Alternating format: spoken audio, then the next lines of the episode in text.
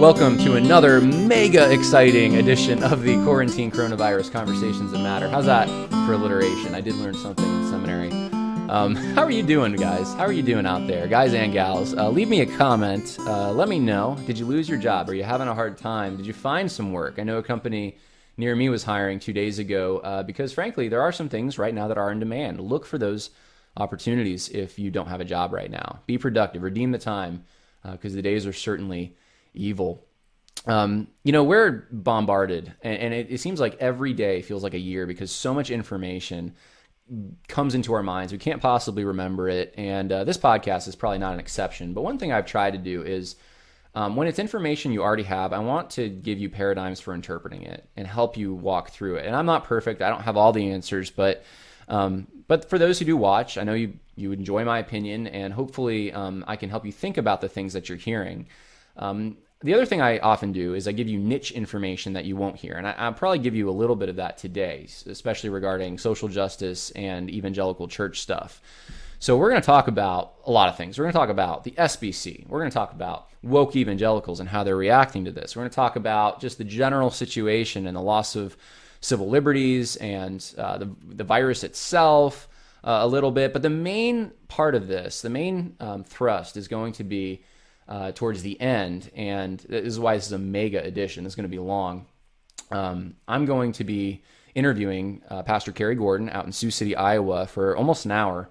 Actually, he uh, actually is meeting despite the order from the governor in Iowa, and he's been on several uh, syndicated national shows. He's, he's actually uh, been given a great opportunity to witness. He's got um, some professional documentary guys coming who are making a documentary about this uh, issue uh, this weekend, and um, they're not Christians, but he's going to be on that platform sharing uh, the gospel, and um, so he's actually gaining uh, a platform for sharing good, positive things, which is great. Uh, but I want you to hear his perspective because it's not really being heard out there a lot. And he, he's got a different way of looking at Romans 13 than the typical way you hear people looking at it today. And I, I'm hearing it everywhere applied that churches just need to shut down because the government, whatever the government says, we need to do as long as the government doesn't ask us to sin. That's kind of the logic. And that wasn't the logic of our founding fathers or the, the Black Robe Regiment. Uh, if you've done any study on the Revolutionary War, that just that's not how they thought about Romans 13 at all. And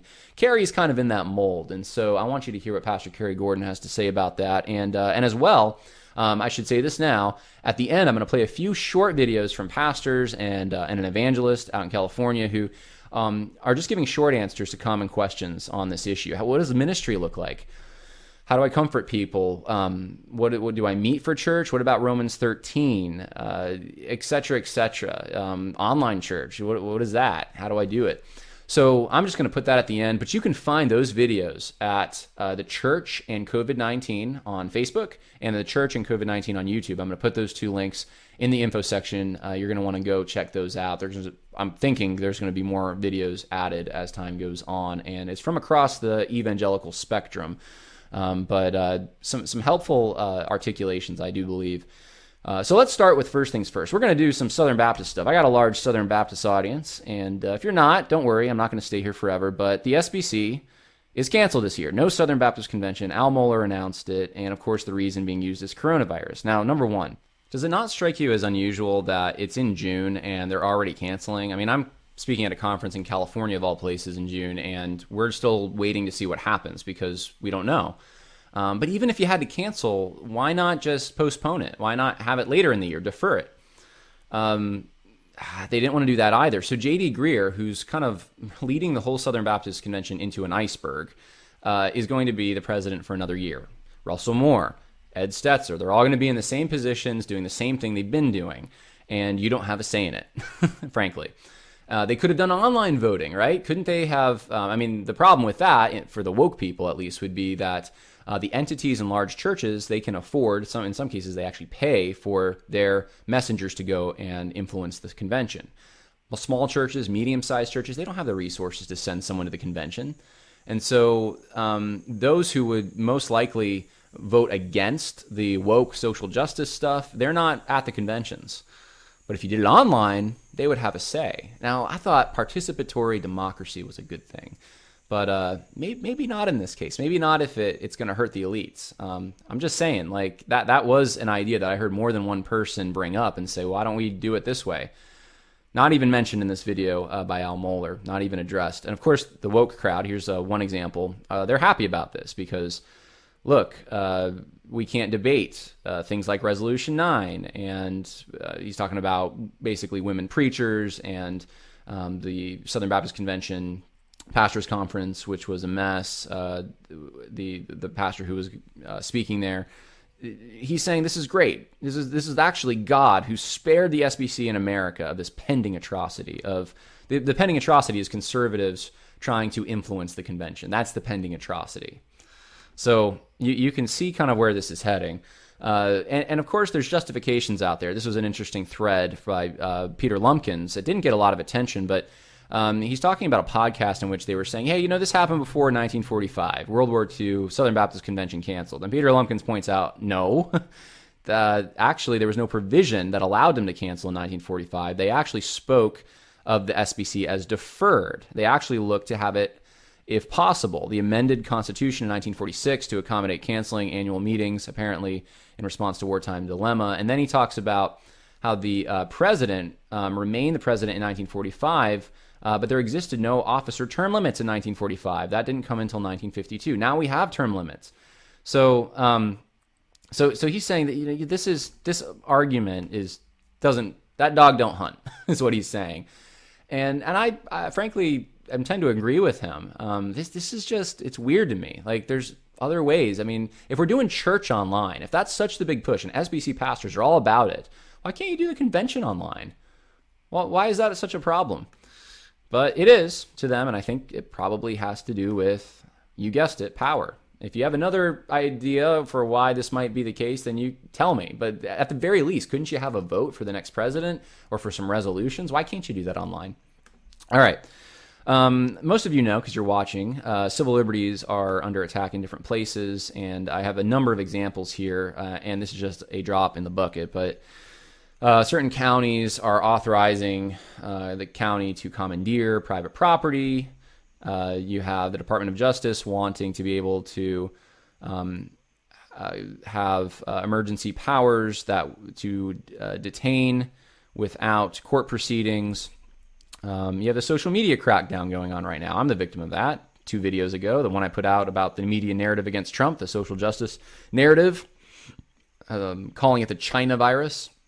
Yep, Facebook didn't want me sharing that. Uh, you have um, mobile phone industry looking at the possibility of tracking people for future similar disasters. Uh, there's just, I mean, the, the, list goes on and on and on. I'm not going to cover all of this. Um, California is probably the worst example.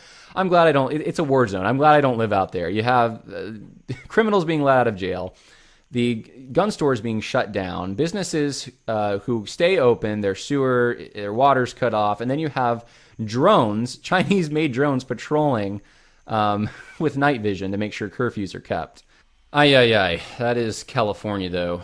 Um, course, the effect on small businesses is one of the worst things about this whole thing. Uh, you have uh, the, the small business industry just being wiped out while Walmart, Amazon, uh, they're essential, so they're hiring people, they're making record profits, and uh, small businesses can't compete. Uh, and then you have some of the crazy left people wanting to do things like abolish the family at open democracy. And the argument here is families uh, perpetuate abuse. Now people have to spend more time in those environments. Not everyone has a family. It's unfair, etc., uh, etc. Et so, it, and I pointed this out like three videos ago when I was pointing to some articles at the World Economic Forum, every uh, utopian globalist pipe dreamer, and even those who aren't pipe dreamers who can actually do some scary things, uh, they're all salivating right now.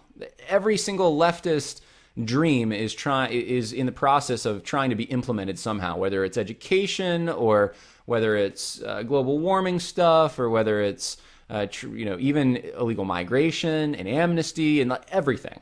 There, you know, it's like if it's even not a related problem, the solution is is this leftist thing over here. And so, you know, that shouldn't come as a shock to us.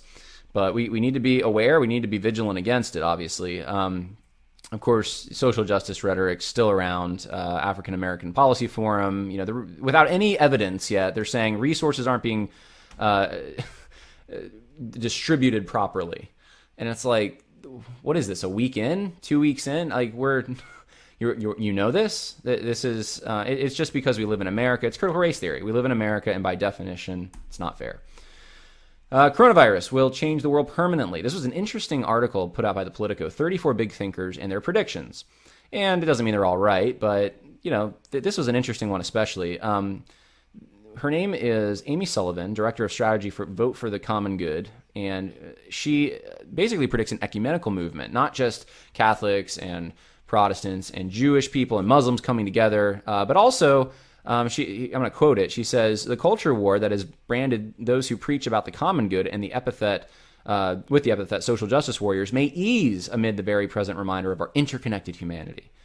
And I was thinking, you know, number one, that's 180 degrees off because uh, the social justice warriors are the ones that are saying these victim groups, uh, their perspectives must be elevated and trump everything that the non-victim groups think, and they're basically more they're they're they're more worthy. They they we should give our resources to them. We should listen to them. They should run the show. Um, and so they're they're forming their own new hierarchy. That is not the, the, our common humanity. Our common humanity is what the other side is saying. What my side is saying that we all are made in the image of God, and we all have sin equally. We all are equally in need of a savior. Um, and you know we should be treated equally and uh, of course, um, the, we're talking about uh, being equally in not the non-egalitarian sense. They're talking about equity in the egalitarian sense, which uh, means basically playing God. And so they're they're uh, uh, you know they're trying to to dream about what the world may look like. This is a good thing in Amy Sullivan's mind. And it was interesting. This is kind of related. I saw Stephen Eccher, a church history professor at Southeastern, where I went um, he talks about uh, the situation right now in the Roman Catholic Church where they're saying, you know, if you can't go to confession, you know, just confess to God. And the Protestants are like, yeah, yeah, we've been saying that for 500 years. and Stephen Eccher, you know, who's teaching Reformation at Southeastern, he says, you know, I appreciate the Protestant Reformation as much or more than most people. And yes, the Pope uh, made an accommodation to the confessional that vindicates Luther and other reformers on this. But now, is the key part now isn't the time to pile on the Roman Catholic Church. Perhaps it's never the time. Consider grace. Well, if Martin Luther considered grace in Stephen Eccher's definition, and John Calvin considered grace, uh, we would not have the Protestant church, and we wouldn't have Southeastern Baptist Theological Seminary where Stephen Eccher teaches. He would not have the job he has. And he would not be studying the history that he's studying and teaching that history uh, because they would have just gone along to get along and they wouldn't have wanted to cause an offense, and so we wouldn't have had a reformation. Uh, this is kind of the, the danger in my mind um, of what Amy Sullivan's talking about because she's she's probably onto something. She's probably right in some ways that uh, this that there is a movement already in this direction, and the coronavirus thing I think is just an opportunity to uh, you know put a shot of adrenaline in that movement. And it simply is this: uh, let's all come together. Let's not offend one another. Let's be uh, let's talk about the things we have in common, uh, so to speak, and not the things that uh, divide us. And it's not right to go after other religions. You know what? Now is the time. There's an opportunity right now, uh, in a loving way, of course, but to say, you know what, Roman Catholics, if you've really been doing it wrong for you know hundreds and hundreds of years, maybe consider what the Bible has to say about confessing your sins and the priesthood of all believers, and and, and maybe you're not in the right church. Um, and you know, and, and, maybe the doctrine of that church is a damning doctrine if you follow it to its logical conclusion, and it is bringing you to hell and not heaven. And we want you to repent of your sins, turn to Jesus, and trust in Him alone, not your works or anything else. Uh, and you know, imputed righteousness, not infused righteousness, etc., etc. I mean, this is the time to get that message out there. It's an opportunity, but we're missing it. Some of us, because of people under the um, the, the same kind of thinking Stephen Eccher's under uh, yeah, I just I think churches are missing it. Many churches uh, in, in, more than one way, uh, but that's just one example for you. Uh, should churches meet? Uh, a anchor at MSNBC, O'Donnell, predicts millions will die if churches packed on Easter. So this is, I'm going to just talk kind of personally for a minute. My most popular video that I put out in the last like two months, uh, probably more than that, was yesterday. It's probably got like 10,000 views now. And it's just like five minutes of me walking around Liberty University saying, Social distancing is happening. Uh, there's signs everywhere, Purell stations, guards. Uh, they're they're doing it right. It's a ghost town anyway, but the students who are here are international, or they probably have no place to go. That is their home. And the alternative for some of these students is if they do have a home, it's either go home from spring break to mom and dad and grandma and grandpa, or come to a school where most of the children, the children, I'm getting old, uh, most of the students are young and healthy, which is which is better. And so I just say that you know there's there's no alternatives to the situation Liberty University is in, no no better alternatives, and people are going nuts on me. And, and some of the comments really show an anti-Christian bigotry uh, anti-evangelical bigotry, anti in, in this case uh, anti-liberty, and then of course my video had nothing to do with Falwell, but they're trying to bring Falwell into it, and he's just being stupid. He's just like Trump, and um, and there's this fear that these conservatives and these Christians, especially, they're just going to ruin everything. They're going to kill everyone because they're going to meet up for church. Uh, they're they're not going to shut down their campuses. They're they're going to just spread the disease and and I I do fear this kind of not not in a cosmic way. I'm not like shaking my boots, but like I, I do see this, and I do realize that this could be a problem moving forward if uh, you know Christians are blamed for this kind of thing, for meeting up uh, for church.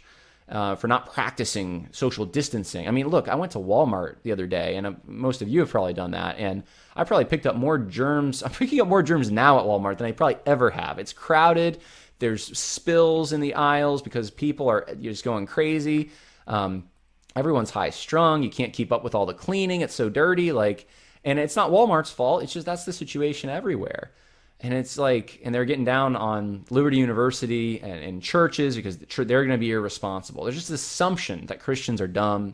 We, we, we don't care about our own, apparently. We're just willing to kill all our old people and uh, and that's frankly that's anti-Christian bigotry. I'll call it what it is. Now, what are some of the bigwigs in Christianity saying? Well, here's what they're saying, and I didn't do a deep dive. I got three opinions here that all are pretty much the same. Mark Dever says, you know, I'm looking forward to the first Sunday the government allows us to gather again.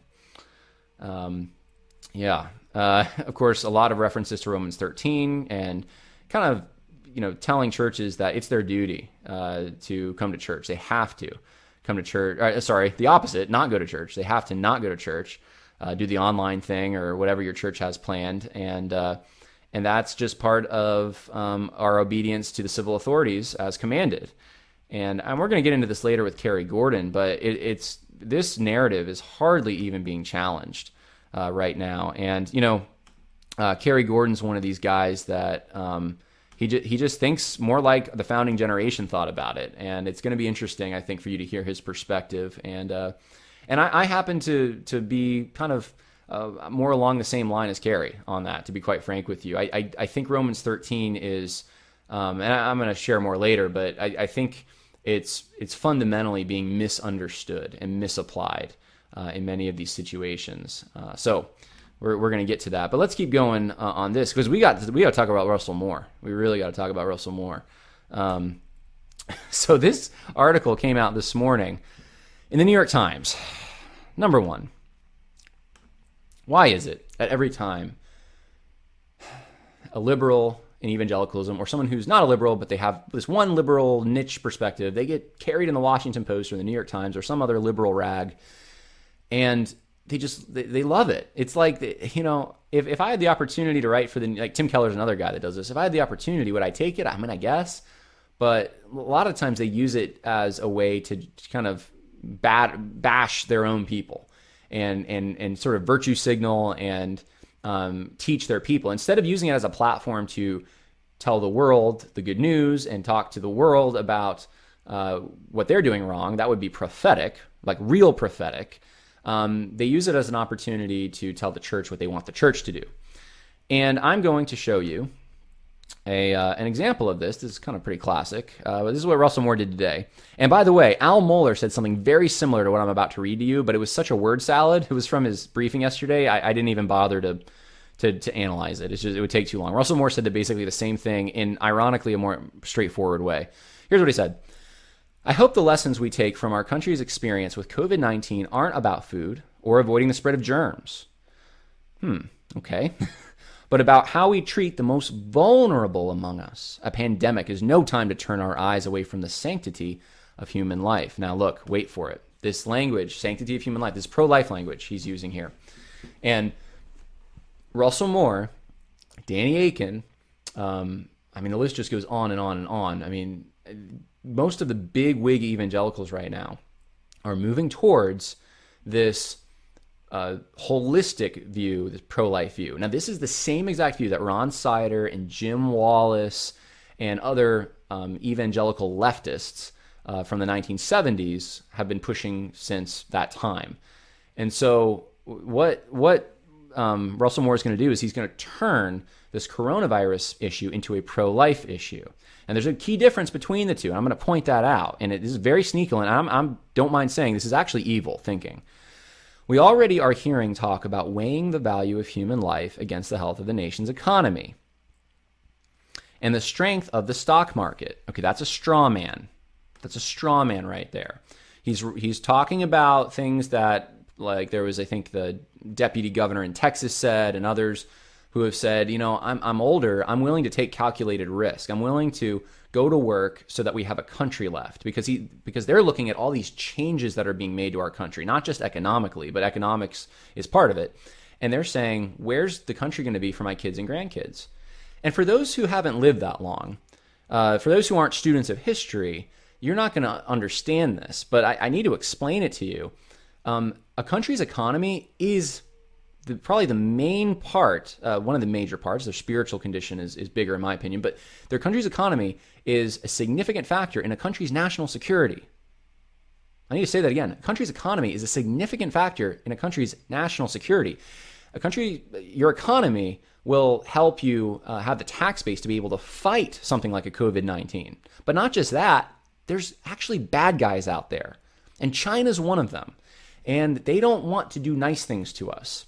And we need to be able to support a military financially so that we can protect ourselves. And not only that, uh, not just enemies foreign, but enemies domestic. Um, the economy is important. And not only that, private property is a principle that you find throughout God's word that is protected um, as, as a, it is a fundamental right given to us by God. And so to violate that for the sake of the common good is actually evil. Um, you know, Acts is the place that most uh, evangelicals like to go who are on the progressive side and say, we should just be like the Church of Acts, share everything in common. Well, if you read Acts, Ananias and Sapphira, uh, when they sold their property, um, they were told uh, by Peter, Was it not yours when you had it? Was it not yours? And it not belong to you? Private property was still protected at that point. It's, it's a sacred thing, and you don't violate private property for the sake of the common good. That's actually immoral. And God doesn't view things that way. Just read the Torah, read the law, and, and look at all the laws about property. And the law actually has a lot to say about uh, what to do in a quarantine situation. They had lepers. They had quarantine. They had quarantine for just about everything, for religious qu- quarantine uh, situations, but they respected private property. Russell Moore has been after this forever. And before him, Ron Sider and Jim Wallis, they've been after trying to get you to value the common good over individual rights and that have been given by God. That's what they've been trying to do. And honestly, here's the here's the the, the secret, really. Now it's a secret, it seems. Everyone used to know this, but protecting individual liberties and securing those actually does more for the common good than anything else. But you hear the bigwig evangelicals, they, they throw around words like human flourishing and they assume that humans can't flourish uh, in a free market system, in a system when individual liberties are secured. We must violate those in order to help the common good. I'm going to keep reading for you and I'm going to explain how Russell Moore implements this. He said, uh, It's true that a depression would cause untold suffering for people around the world, hitting the poor the hardest. Still, each human life is more significant than a trillion dollar gross national product.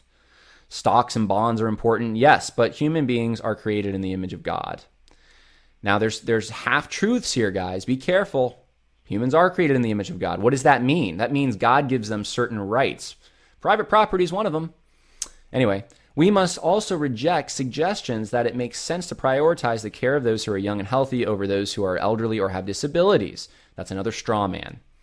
That's another straw man. People aren't saying that they should be prioritized more uh, it, from a governmental standpoint. What, what people are saying is that there's actually a cost benefit risk that everyone takes and it's inescapable. And it, it's for the flu, it's for other diseases, it's for just getting in your car and driving. I mean, we take risks all day, every day. And some things are more dangerous for older people. As you get older, your reflexes aren't as good.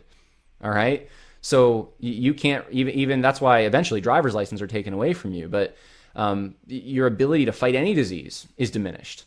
And so, do you just not you, you stop living? No, no. So older people are saying, no, I, I'm going to keep living. And Russell Moore right here is trying to say that no, no, I'm, I'm going to get you to to try to create a false dichotomy in your mind. It's either young folks or old folks. You choose, and it doesn't work that way. Um, such considerations, he says, turn human lives into check marks on a page rather than the sacred mystery they are. He's getting more new agey in the way he talks. Uh, when we entertain these ideas, something of our very humanity is lost.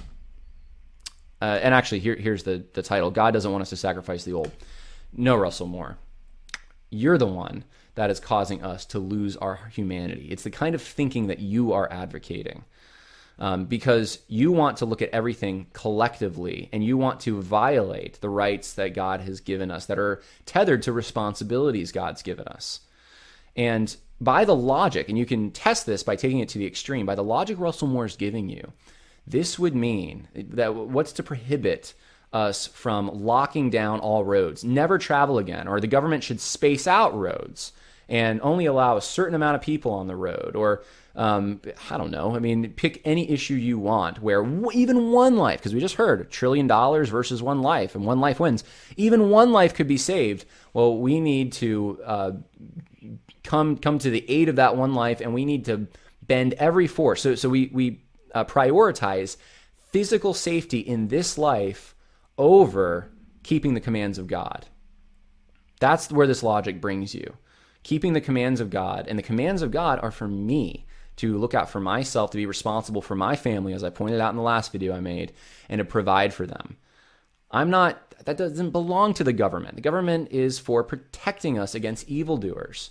And I'm going to talk to Kerry about this a little more. But what Russell Moore is, is giving you right now is more of a materialist mindset. This is not a spiritual mindset that views life as continuing on after the physical existence has passed. And, and that not that things in this world don't matter, they do. Physical things do matter. Um, but there's a there's hierarchies and there's rights and there's responsibilities God has given to us in the here and now, and those must be protected. Uh, otherwise, we set ourselves up for tyranny. Anyone who comes in and wants to essentially uh, violate our rights for the sake of the common good or a perceived argument for the common good uh, will get platformed by these guys. Now, here's what's going on. A lot of discussion about this today. Um, the this is, I'm not going to go into great detail. I've been reading a lot about this virus, and um, it's interesting. I had a, one of my friends who reads Italian um, to verify this for me, uh, but apparently in Italy, it was one of their uh, National Institute of Health. So I guess it was a spokesperson for them they were saying that only 12% of the COVID 19 deaths uh, list COVID 19 as cause. And so this means that 88% of Italy's alleged COVID 19 deaths could be misattributed, meaning someone could have COVID 19, and because they had it and they died, it's attributed to that, but actually it was something else that killed them.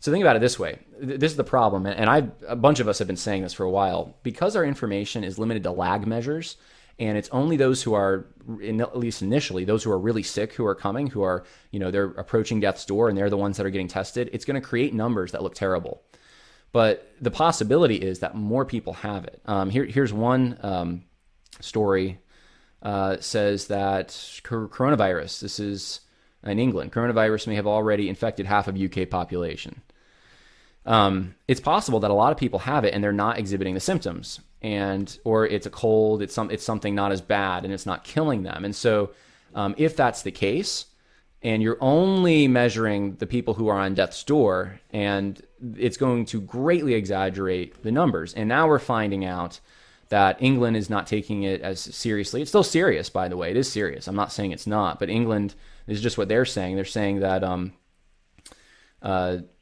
I'm going to try to read some of this for you here. The Four Nations Public Health uh, Group made an interim recommendation in January. They, they, take you through the history. Then they say that um, Uh, they're reviewing the most up to date information, and they have determined that several features we have now changed. In particular, more information is available about the mortality rate, low overall, and there is now greater clinical awareness of the specific and sensitive laboratory tests. Uh, so they're downgrading it uh, in Great Britain. Um, and this Imperial College uh, scientist uh, who predicted the 500,000 coronavirus deaths, again, this is from the Washington Examiner, um, in the UK, revises to 20,000. And so now, after everyone freaked out, we're starting to find out that, yeah, it's a bad virus, but it's not Armageddon. It's not the Black Plague. It's not what we thought initially that it was. And, and so, you know, this, I'm thinking about all those Twitter uh, discussions that I got into with people who are were just saying, well, just trust the experts. Look at their measurements, look at their data. And I'm like, their data is incomplete.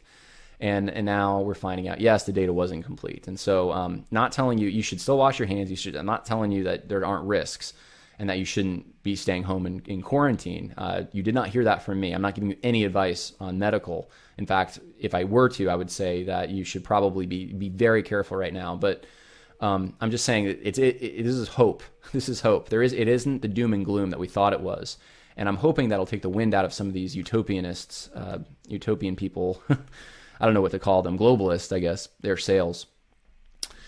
So, um, yeah, that's what's going on. And I want to now uh, switch gears. We're going to be uh, talking to Kerry Gordon. Kerry has, uh, like I said, been on many media interviews talking about why his church is still meeting, Romans 13, how he deals with that. I want you to hear from him. I think he's got a valuable perspective. And then um, I'm going to play for you some clips from other pastors and evangelists on how they're dealing with this. And again, you can go to the Facebook group COVID, uh, the church and COVID 19, uh, or the YouTube group, the church and COVID 19, YouTube channel, Facebook uh, p- page. So, uh, hope this was helpful for you. Uh, God bless. Uh, until next time. Pastor Kerry Gordon, thank you so much uh, for joining me for this discussion. I know a lot of churches have been canceling, doing online church, mm-hmm. and um, you've made some waves. You've actually been in the news uh, for continuing to meet and for um, in some ways uh, speaking out against what the governor there in Iowa is doing. Um, right. I appreciate you taking time out of your busy schedule. I'm sure you have a lot of other interviews. I'm honored to be here. I appreciate you asking me to come. Yeah, my pleasure. Um, I wanted to ask you real quick what does ministry look like um, for you right now? I know a lot of pastors are seeing different things depending on where they are, but in this quarantine environment, what does it look like to be a pastor? Well, there's, there's a lot of confusion um, we've never walked this way before, never seen anything like this in our lifetimes. And um, if you haven't carefully studied and spent time with the Constitution and the Bill of Rights and understanding the founding principles of the country, and a lot of ministers don't do that because they're busy. And uh, the doctrine of pietism sort of relegates that to being inferior and unimportant. And so there's not a lot of knowledge about the Constitution. But the fact is, if it weren't for the Constitution, we wouldn't have any churches right now in this country. Most likely, we wouldn't we wouldn't have the Bill of Rights. We wouldn't have uh, the Declaration of Independence. We wouldn't have been founded with 13 colonies that originally became the first 13 states and codified the Ten Commandments into state law. So we wouldn't be a Christian civilization. There wouldn't be Western civilization. So ironically, men who did think a lot about the proper interpretation and application of Romans 13th chapter, which deals with the purpose of government as God sees it, uh, to reward good and punish evil, strictly tethering them to biblical definitions of good and evil, of course. Um, there would be no, con- if there hadn't been men that understood these principles about private property, freedom of speech, et cetera, et cetera, we wouldn't have churches. Ironically, here we are, 2020, and no one really understands our legal roots on the basis of freedom it seems if you look at the internet look at what common ministers are doing and what they're saying there's a complete separation of understanding. So what ministry looks like is my best way to say it is we're probably ripe for a third great awakening. The whole world is afraid. People are looking for answers and they're they're scared but the churches are closed.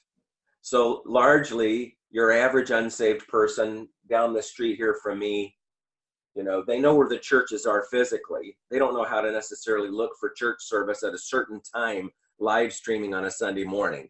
So people people are only doing kind of sort of church. And I say mm-hmm. that because if you look at James, you know, there's there's many things that the church is commanded to do when we come together physically for worship. We're supposed to have communion. How do you have communion through a video screen? You're supposed to lay hands on the sick when they call for the elders. Well, here we, we're in a pandemic. People need to call for the elders of the church to pray for them, lay hands on the sick, anoint them with oil, do what the scripture says. Well, you can't do that through a video screen.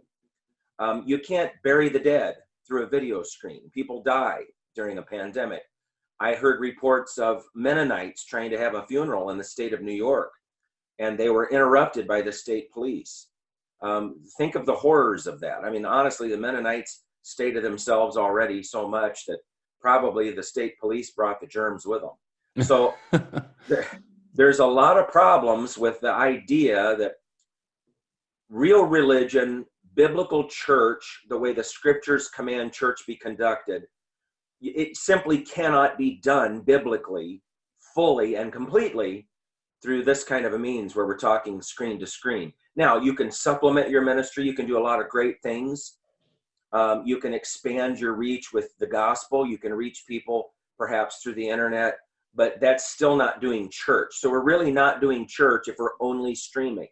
And, and I think that's theologically sound to say you can't really fulfill your obligations a, as a minister sitting at home in your pajamas on Sunday, looking into a little tiny camera and talking to people.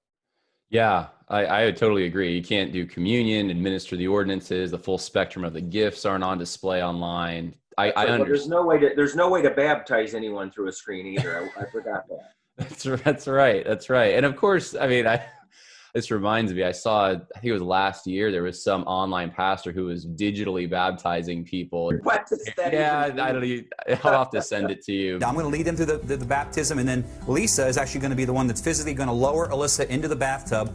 Hopefully that's not going mainstream. Uh, but what is it right now is the cancellation of church services. And, and here's, I, I wanted to get into this a little more uh, detailed with you because I think there's a part of us that we all understand in emergencies there might be exceptions to you know having church. Like if a hurricane comes through and you're in sure. Florida, maybe that's the Sunday you don't want to meet.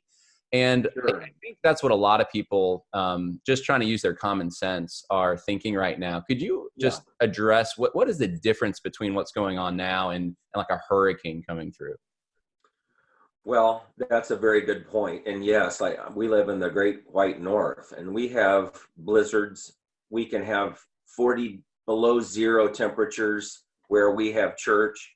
And our church is at the highest elevation within our entire city limits. So our church is very high. We almost have our own private weather system up there. The winds are so bad. you can reach straight line winds of 70 miles an hour, which is hurricane force. But now think of it in snow. It's literally deadly to try to go anywhere in a blizzard like that. Mm-hmm. It's very, very dangerous. So there are times when we have to cancel services because that's a legitimate issue. It's just not practical. The oldest member of my church, I think, is 97, and or now she's just turned 98. So I don't think that I want her getting out in her little car and trying to drive to church in a blizzard. So we do have to make, you know, good decisions. The scripture still says, "Thou shalt not tempt the Lord thy God." So we have responsibility personally, but this is different, and it's different because um, the decisions that are being made are quite subjective. You hear the term flatten the curve. Well, where did the curve start? No one really knows. How do you flatten a curve if you're going to look at a graph and you don't know where the beginning of it is or where the ending of it is? Um, there are lots of medical experts that are saying that we're grossly overreacting. Um, the Queen's finest in the United Kingdom, uh, the, the greatest experts that England could muster in medical and in science fields studied the coronavirus and said banning mass gatherings of worshipers on Sundays or Saturdays would do virtually nothing to stop the spread of the disease. Why isn't America listening to the experts that are dealing with it overseas concerning mass gatherings? Um, there's just not enough data to show that it justifies what is happening with within our 50 states at various levels. And here's the problem the Bill of Rights, or you could say a Bill of Limits, exists. And the first one deals with our right to assemble, to worship, and express religious liberty that does not come from the state, but comes from God. And the state, therefore, is charged with protecting a right that comes from God. And they're explicitly forbidden from interfering with the assembling of ourselves together for religious purposes under constitutional law. So there's terrible ramifications if we set a precedent where we allow, in the name of an emergency, governors, mayors, police chiefs, or even the president of the United States to say, "Oh no, I'm nervous. I'm afraid. This is this is a dangerous plague. People can die. So we're just going to ignore the Constitution for a couple of weeks." You're not allowed to do that under the rule of law. And I would make this argument that it's when we're in an emergency and when we're afraid, there is a tendency in human nature to overreact or do things that we're not thinking through clearly enough. This is when you most need the safety mm-hmm. provided by the principle that we get from the Word of God in having the rule of law keep us in line. So, right now is not when we cast aside the law as presidents, mayors, and governors. Right now is when we should be strictly adhering to constitutional law. Does that help? It does, yeah. You know, I think in my mind, the short answer is, you know, usually in a hurricane or a national emergency, um, because you know I grew up uh, in the north as well, where we would have blizzards like you're describing. I don't remember the government uh, canceling church. I mean, I remember advisories. I remember. Um, I, I mean, I've been in you know case It's been situations in New York where I was, where uh, you know the president had to declare a state of emergency. The governor did, and then the president um, sent in uh, you know aid and so forth. And I just don't remember this ever happening where the government imposed itself and said you can't meet. I remember us exercising discretion and saying, you know what, let's cancel this Sunday. But it wasn't because our county executive or um, the governor of the state said that you have to cancel. It sounds like you're saying it's an issue of self-government. I totally agree. yeah, yeah. Well, it, it's a. It seems like it's a difference in culture. Like I understand a church who wants to cancel for a Sunday or two because they they're just not prepared to deal with this and you know they don't know what's going on they're trusting their authorities to yeah. tell them the truth about this and, and it looks bad in their mind um, but when you when, when it goes on for weeks and for potentially months and you can't exercise um, you, can't, you can't obey the commands God has given you. At what point do you say, okay, well, now it, it's it's it, it, you know the, we need to stop what we're doing and we need to go back to church because church is more necessary than grocery markets. I mean, unless you're a materialist, right. you have to believe that church prayer works. That we need to come to God in the time of crisis. Right, um, self government, local local authorities when we speak of ecclesiastical power, local churches, sorry, my camera's sliding around. Oh, that's there. fine. Lo- local authorities are better at understanding their situation than someone 2,000 miles away. Right, right. And, and so, what, what ought to be happening right now, all across the United States, is everyone should be acting within the constraints of the law, within the constraints of the Constitution, not acting rashly or trampling on um, other people's rights because there are collateral consequences that are the result, they're unintended consequences when you step outside of rational thinking that is really explained in our law and expressed by our, our existing higher law of the Constitution. So, for example, if the government today can violate the First Amendment, that's just something to think about, and say you must close your doors, which is what they've done in our state, which I've defied. I've said, no, you're not going to do that. That's unlawful then that means they could turn around two years from now, following the kind of thinking we've already seen legislated in California. And they could say, you're not allowed to close your doors during a serious plague where the elders of the church may feel that if you have any contact with this, everyone that will die. There's no cure, there's no treatment. And the pastor says, close the doors, we've got to protect our sheep. And the government says, no, you can't close your doors because that's discrimination against the sick. So now what are you going to do? So yeah. we've got wonderful, godly people that are saying we should just obey.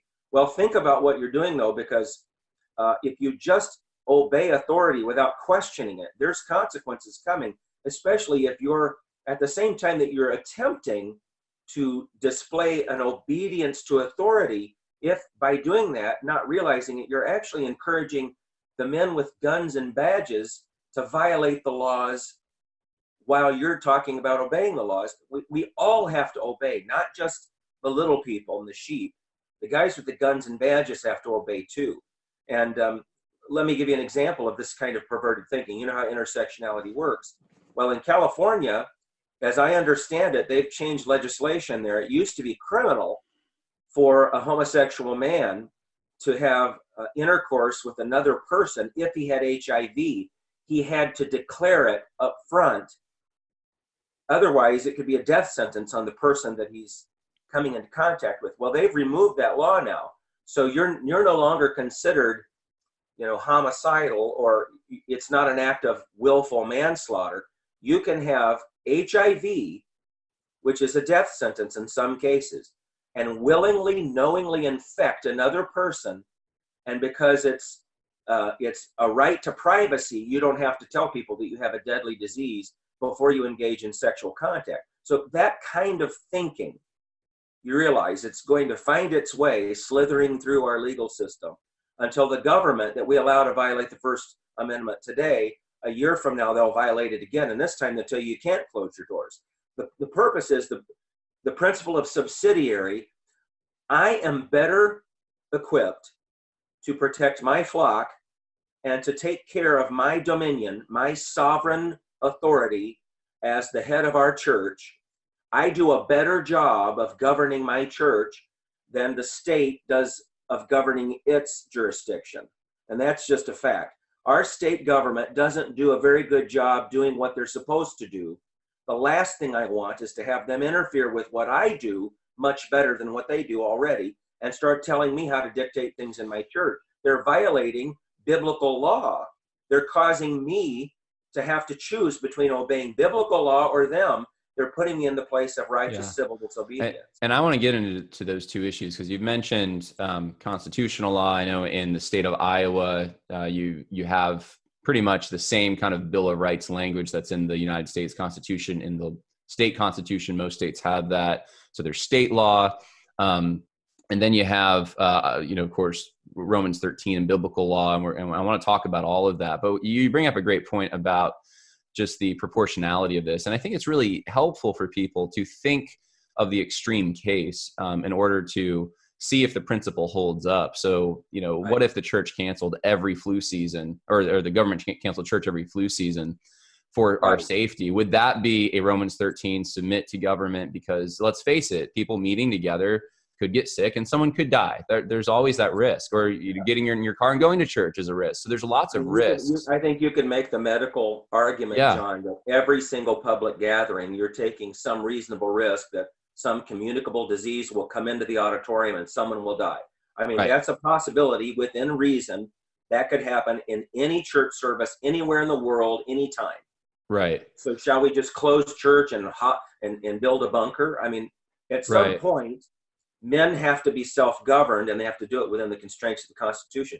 Biblical law yeah romans 13 there's a lot of misunderstandings yeah let's talk about that. Let's talk about romans 13 right now. There's a lot of i actually was on twitter just looking up what are people saying about romans 13 and i was like holy cow you know everyone's talking about romans 13 as the reason. It's kind of like the hammer to, to come down on any church that would stay open um, to say you need to submit to authority right now. So I, am going to play devil's advocate a little bit. Why not? Why not Romans 13? It says that we're supposed to submit to authority. So why aren't you submitting, Kerry Gordon? First of all, we need to back away from Romans 13 and let's just begin here. The man who wrote Romans 13th chapter refused to obey an unrighteous civil authority and had his head cut off, history tells us. So obviously, when he wrote Romans 13th chapter, it wasn't do as I say, not as I do. The Apostle Paul, who is writing to the Romans, obviously understood that there are times when we cannot obey an unrighteous civil authority. And next, when you go to Romans 13th chapter, Romans says that government which is authorized by God, is explicitly authorized by God to reward good and to punish evil. That means government that is authorized by God must accept God's biblical legal definitions of the words good and evil. And so when you're given the warning, for example, in Romans 13, that you should be afraid because they bear the sword not in vain, it's within the context and framework of governments that are doing their proper duty before God, who have a proper definition of good and evil. You should be afraid if you're doing evil. And so everything's got to be tethered to the rhetorical question who has the right to define good and evil? There's only one, and it's God. How do we know the definitions? In the scriptures. So right. the scriptures teach us from the beginning to the end that we are never to submit to an unlawful authority that pits itself against God's definitions of good and evil. Right. So you you can't take Romans 13 then ignore the fact that the author practiced righteous civil disobedience. Jesus practiced righteous civil disobedience. Peter did. The apostles did. The entire scriptures counsel.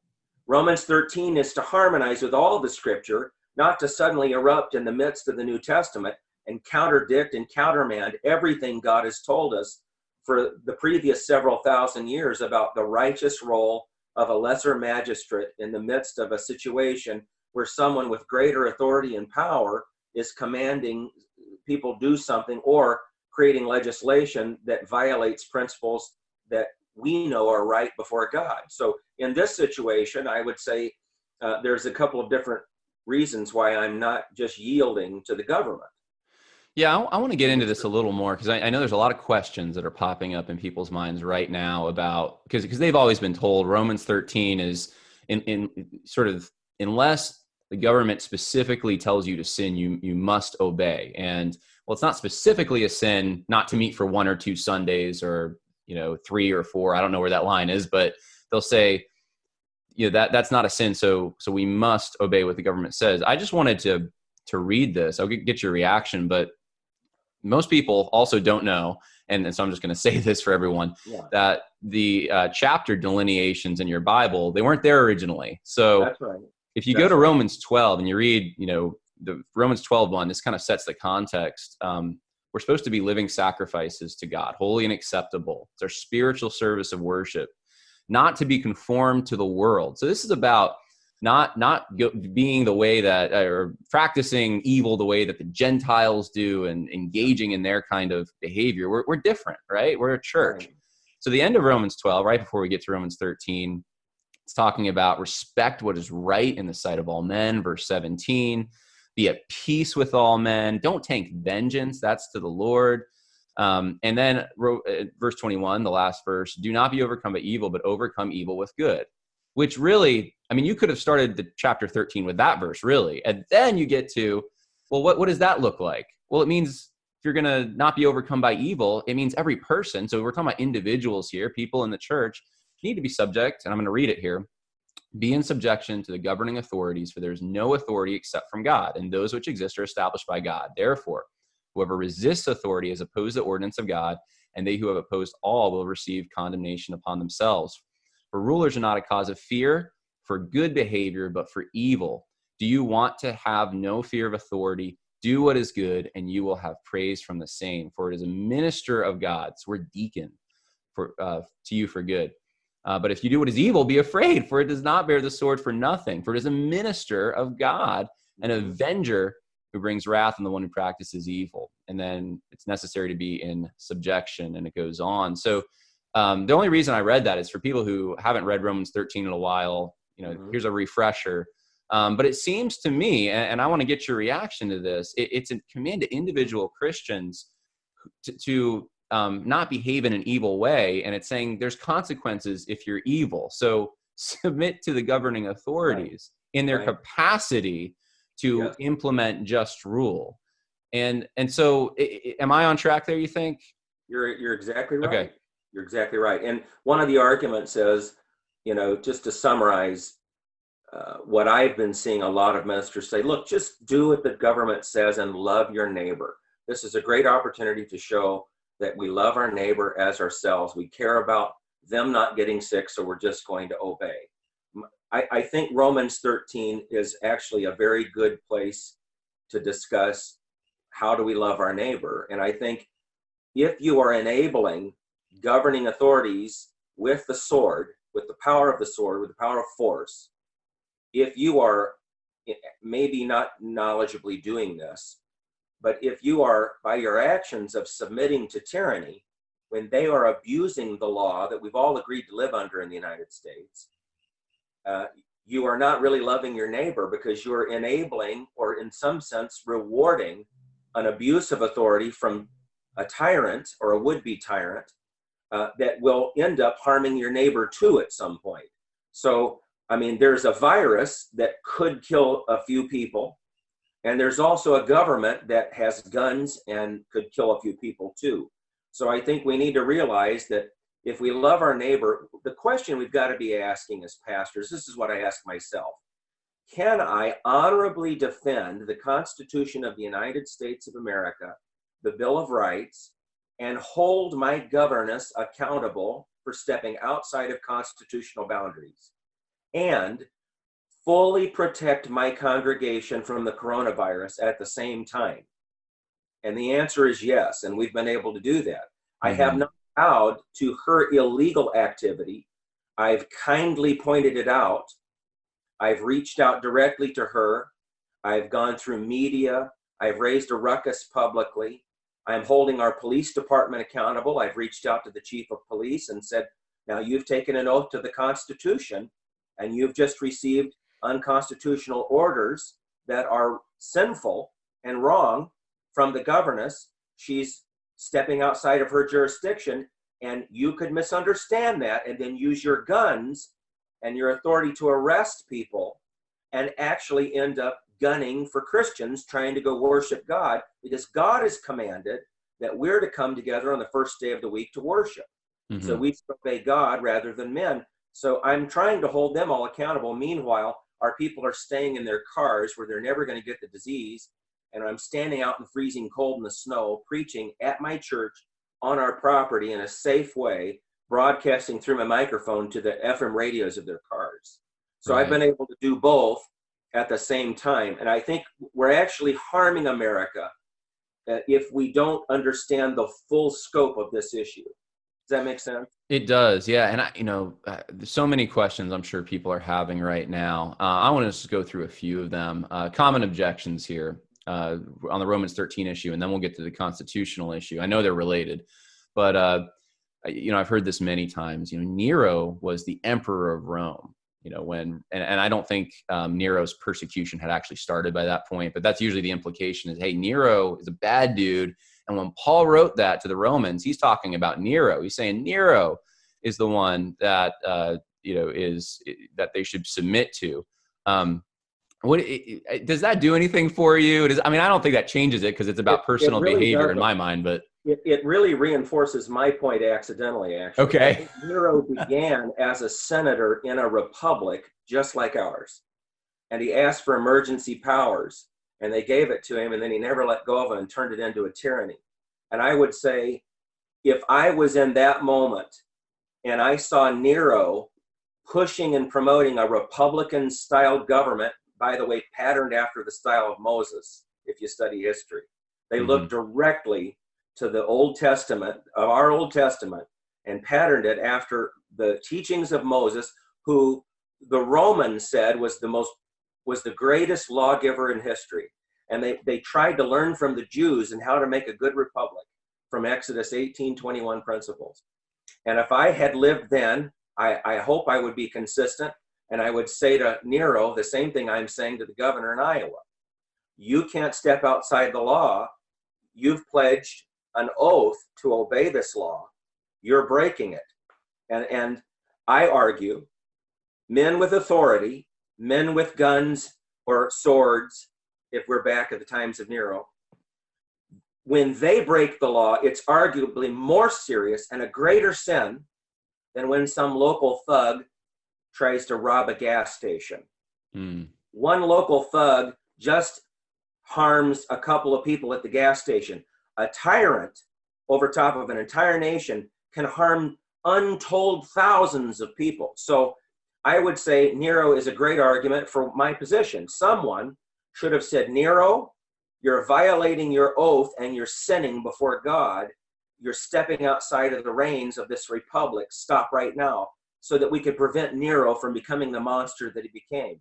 And I think that when we think or assume that we don't uh, share the same potential future as Rome once did, we're kidding ourselves and we're not learning from history. Yeah, that's a good point. Maybe there there were some folks, you know, in Rome who did do that. I don't know. Um, but but but I think that the, the point comes back down to you know in the context of Romans 13, this is about individual behavior and submitting to just laws. I, I don't I can't see it any other way when I read it. And I know the founding fathers, um, you know, they were very aware of Romans 13 during the American Revolution, and it, to them actually they applied it to King George and said, "You're abdicated your responsibility. You're you're not behaving as a minister of God. You're violating." Um, you know our, our our local authorities we need to submit to our local authorities who are resisting this and and so they said they said specifically he was unfit to be the ruler of a free people and they right. made that determination by looking at the scriptures and that he was stepping outside of his biblical role and becoming a monster of satan Right, right. Yeah. So so I think for, for those who are listening who are still trying to make sense of all this, I would to put it in an analogy here, I would look at it like um, if your pastor came over to your house, right? Like Kerry, if it, you would you would never do this, I know, but if you went to one of your your the house of one of the members of your church and you just started spanking their kids you know it's like they did something wrong and they may have it's possible i got enough of my own kids yeah that's right right i don't i shouldn't have used used the example but uh but we're, we're talking so i did uh but that would be wrong you would you would never do that because you'd be like that's not my role i'm a pastor I instruct the fathers to do that or the it's mothers. violation of jurisdiction. It's a jurisdiction issue. That's right. And um and so anyway, that's I think that that's pretty good. We we haven't. Well, I mean, go ahead. I, am I'm, I'm keenly familiar with this because I fought for the First Amendment before in my life. That's right. Yeah. Why don't we talk about that real quick? Tell us about that. Well, we had a time before Obergefell in the Supreme Court when the state court are are they unanimously just decided one day out of the thin air we were going to have gay marriage. And the legislature had just passed a law that marriage would only be between one man and one woman, period, final, end of discussion, signed by the governor. So we had a duly passed law that reinforced the reality biologically, religiously, historically, and otherwise. Marriage is only between one man, one woman, stop the nonsense. Well, the state Supreme Court decided out of the thin air to unanimously create gay marriage, and courts don't have the jurisdiction, you see, to make law. That's not why courts exist. The legislators make law. The governor is the executive. They enforce the law the legislature makes. The court system, the judicial branch, is only there to interpret the law and render opinions. So this is a jurisdiction issue. Well, our courts were overstepping their bounds exactly the same as right now in Iowa. The governor, the executive branch, is now overstepping its bounds. I fought this war against the courts 10 years ago, and now I'm fighting against the governor. Now, mm. I won the war, but it hurt. I had to go through a lot. We had, you know, garbage dumped in our driveway to the church one Sunday morning. We couldn't get into the church. Rocks through the windows. I had open public death threats against me, my wife, my children. It was really a, a harrowing experience. We almost lost our entire ministry. I almost went bankrupt. We didn't, but I almost went bankrupt as a ministry. Wow. Um, and this was all to say, hey, the state is interfering in the church's business. Holy matrimony is the jurisdiction of Almighty God, according to the scriptures. I hmm. will not allow the state of Iowa to poke its nose inside the doors of my church and tell us we will marry gay people. We will participate in things that God's law says is an abomination. So you can see where this was going. I could see it. The state, the liberals and the left, and the Republicans these days, they say there's a separation of church and state. But I've noticed they only want me to stay out of the state they don't mind the state getting right in the middle of my sanctuary and telling me what I can and can't do. Mhm. So I That's fought right. this war before against the judges, and I won. Three state Supreme Court justices, including the Chief Justice, were fired in the same day during a retention vote, and I largely led the charge for that across the state. In the process, they told me I was um, I was not allowed to talk about political things because there's a separation of church and state. So you see, it's always one way with them. It, they can interfere with us, but I can't say Yeah. anything to them. That's exactly what they're doing now. The governor is overstepping her powers and commanding me to close my church, and I am being threatened that if I choose not to and cite my God granted right to assemble and use good wisdom and self government, I'll protect my people from the virus and honor God at the same time. You go do your job and stay out of my church business, stay off our property. I'm having to do that right now, but I could be arrested. The police could come, put me in handcuffs, and haul me to jail for doing what? For obeying the Constitution that the governor is not obeying, for obeying the Constitution the police are actually violating, and for honoring the law of God all at the same time. So, literally, what you have is Romans 13 flipped on its ear. You have government punishing goodness, and that is untenable in Romans 13.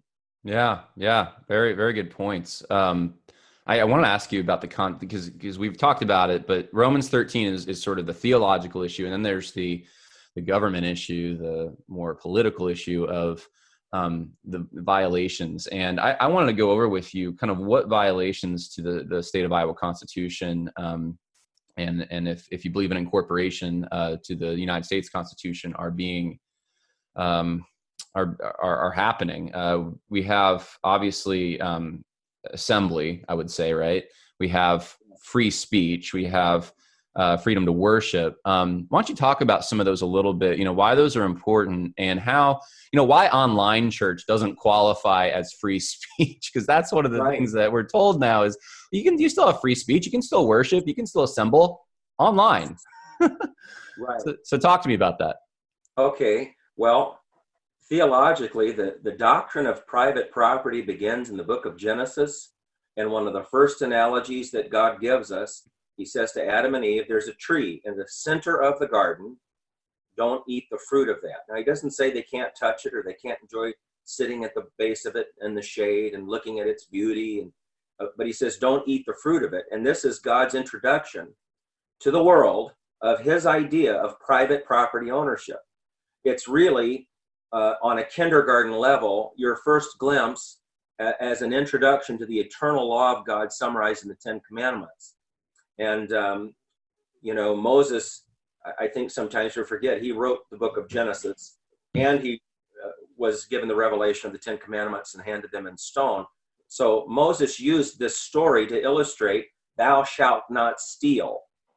So when the Hebrews first found out about the story of Genesis, they found out about the story of creation from the prophet Moses, who saw backwards in time. They found out all of these lovely stories we learned in Sunday school in the context of learning how to apply the Ten Commandments to their life.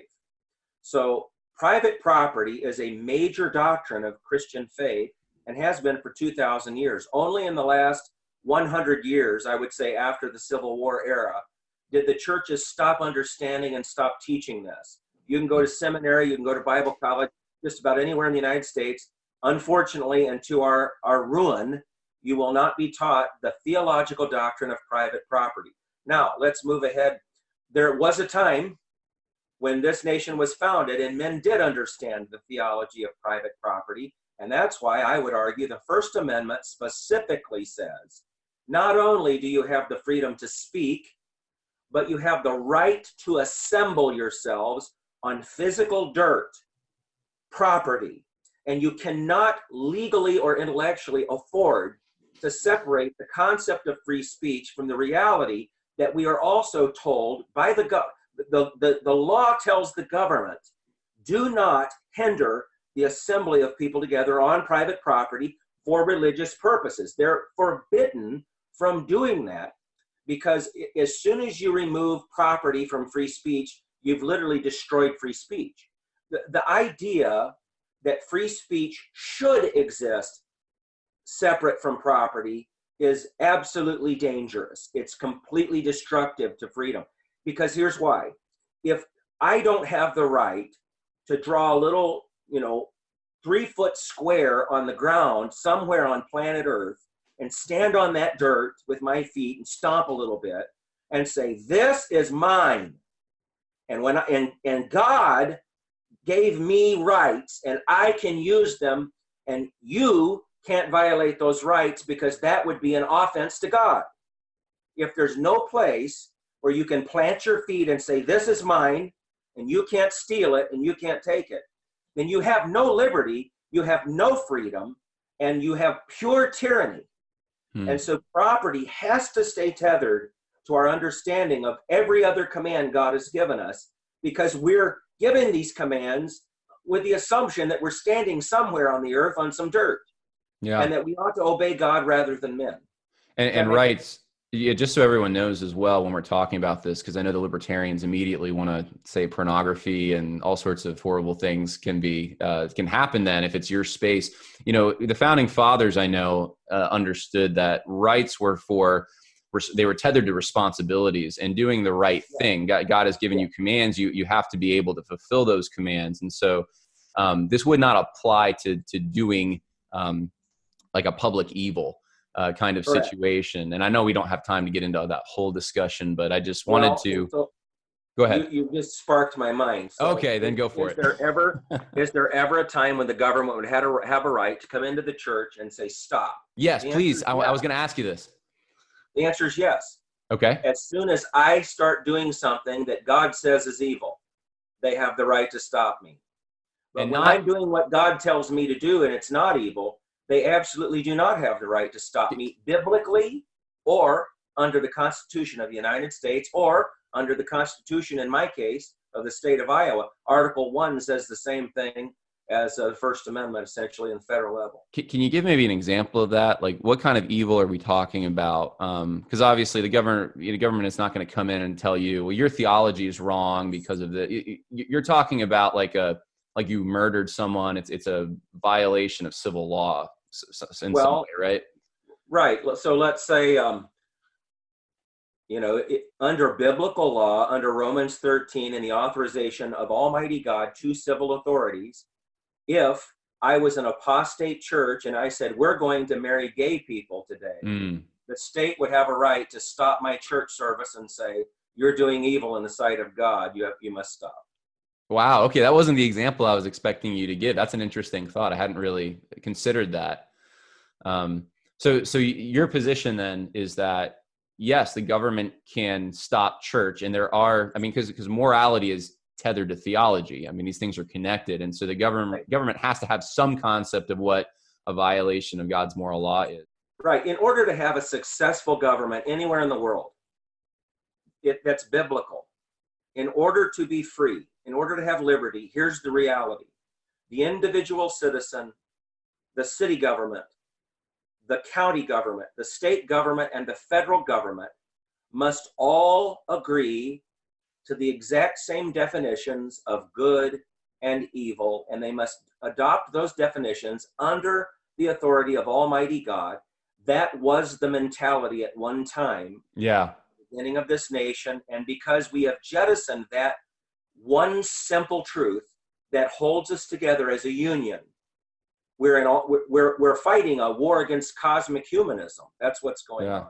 Well, Pastor Gordon, you know, you sparked my mind now. I remember a couple years ago, I was reading uh, William Bradford's of Plymouth Plantation. I don't know if you've read that. Um, I have, yes. Yeah. And, and, there's a section in there where he talks about marriage. And I've always I remember this. I forget everything else, but for some reason I remember this. He says that marriage is a civil institution. And I remember reading that and I'm like, hold on a minute. And this was years ago when this whole issue was being debated. And uh, I was thinking it was like 2015 when the Obergefell decision came down. And I'm reading this and I'm thinking, wait a minute. Marriage is a civil, he's not saying it's a religious institution, it's a civil institution. And, and then I thought, well, that, I guess that would make sense because God instituted it actually at the beginning, at creation for everyone. And so um, so so I your, your example actually makes sense to me in, in a way that you know the state does have an interest in in um, preserving uh, families for the for the benefit of um, of the community. And, the state has limited marriage is an interesting. I, I love how you're thinking. Okay, thank you. the institution of marriage is a sacred religious institution and also a civil institution at the same time. There you go. Yeah. And this is why, but the government's role is much more limited than the church's. But the government does have a limited role in marriage, and it does cross over into both jurisdictions. And here's why because of sin. Uh, the government has to deal in court with custody battles between people who insist upon divorcing one another. Moses was frustrated with divorce and he had to deal with this so do we. So the state has to, oh, well, who gets the inheritance after these That's right. Divorce? So there's just really no way for marriage to not have ramifications in civil government. The problem is our government wants to be God. Our humanist, our cosmic secular humanist government wants to completely take over the entire institution of the church, violate all of the principles of, of limitations placed upon them by natural law and by ecclesiastical law and it's the duty of ecclesiastical authorities to remind the governors you don't have authority and jurisdiction in these areas. Not even under your own law are you allowed to do this, certainly not under biblical law. Stay in your lane, do your job, submit to God, be a good Christian. Our governor says she's a Christian. Then why is she doing things that are sinful? So, mm-hmm. you know, but marriage, yes, it crosses both religious and civil institutions. Let me pitch a hard question to you. Someone's uh, uh, infected with the COVID nineteen, and um, and it sounds like they. I don't know what what direction we're going at this point. It changes every day. But let's say it's like South Korea. They implement some kind of testing. You know, you go out to the store, you get tested, or you. Um, I don't know how that works, but but let's say they know that this person has COVID nineteen, and that person intends to come to church on Sunday or go out to Walmart or wherever does the state have an interest? And I would think it would, but I want to hear your opinion in, state, in yes, making sure have an interest. But okay. here's how I would say it: biblical law authorizes religious authorities primarily to quarantine people who are sick. Moses did not allow sick people to just come meandering about amidst the people. And it could be enforced by civil authorities in the Hebrew government. So you could say that both religious and civil authorities are given authorization by God's law to quarantine sick people for the safety of everyone else, and that by doing so, that is an expression of love for your neighbor, which all the law and prophets hinges on mm. love. I'm glad you said that. Always has, always. So um, it would be wrong for someone who is knowingly sick to infect other people. That's absolutely wrong. The Government has a right to stop that. But what the Bible does not authorize is it never authorizes uh, either religious authorities or civil authorities to quarantine perfectly healthy people. That is tyranny and abusive. And so, I mean, it's even just kind of common sense. You shouldn't do that in a free society. Yeah, so, that's a good answer. Yeah, and we haven't even talked. You know, it's funny, uh, Pastor Gordon, is you're the first person to bring up the the laws of the Old Testament, uh, how Moses would quarantine lepers and so forth. In this situation, you'd think people would be running to those passages. I haven't heard one example given uh, uh of, of trying to implement or you know even go back to apply that in some way. And uh, so, well, and, and on kudos. that, that juncture, I, I, thank you for saying that. At that juncture, I, I would like to just throw this in. We see Jesus and the apostles violating existing quarantine laws as religious authorities for the purpose of praying for the sick during the mm. time of hmm. Romans. And it is the role of the church in the middle of a pandemic, historically and thoroughly scriptural, that the ministers of God should not run away from a plague. And we should not teach society to run away from the church in a plague. We should be running to the church the most grievous thing about this what if, what if America was rife for a third great awakening? Right now, everyone's afraid. Uh, our materialism has been interrupted. Our, our stupid idolatry with sports has been erupted. every vice that Satan creates to distract the fallen man so that he's happy and entertained and doesn't think that he needs God has been stripped away and the churches are closed. What if we opened our churches and we finally saw salvations like we read about in the history books? It just grieves me that right now we could see a mass turn to Christ and our doors are shut. It bothers me. That that was very well stated. I think that's excellent. Um, man, I couldn't agree more with that. Uh, I, I know that some people, when they hear this, they're saying amen, but they might also have a question. And I'm going to ask you that question. What are you doing at your church to try to ensure that people, that you take proper precautions and that people don't get sick? Okay. So when I first heard of the coronavirus reaching the United States and that people were getting sick and it was scaring a lot of people, at that point, our governor had not ordered us to do anything. And this is just an example of good self government. One of the first things I did is I had lunch with a medical doctor and I spent two hours talking through this thing because I care about my people more. I hate to say this this bluntly, but it's the truth. I love my congregation. I would lay my life down for them and I care for them more than some stranger a couple of hundred miles away in the capital. They don't know my people. They don't care for my people. I marry them and I bury them. I'm there when they're born. I'm there to do their eulogy. Hmm. I care about these. I've given my life for them. So I met with a doctor. We have medical experts in our church. We have more than one doctor in our church. So I spoke with them. What do you think we should do? What are your concerns? You know, all of them, their biggest concern was that the government was overreacting. That was the biggest concern. So here's what I did.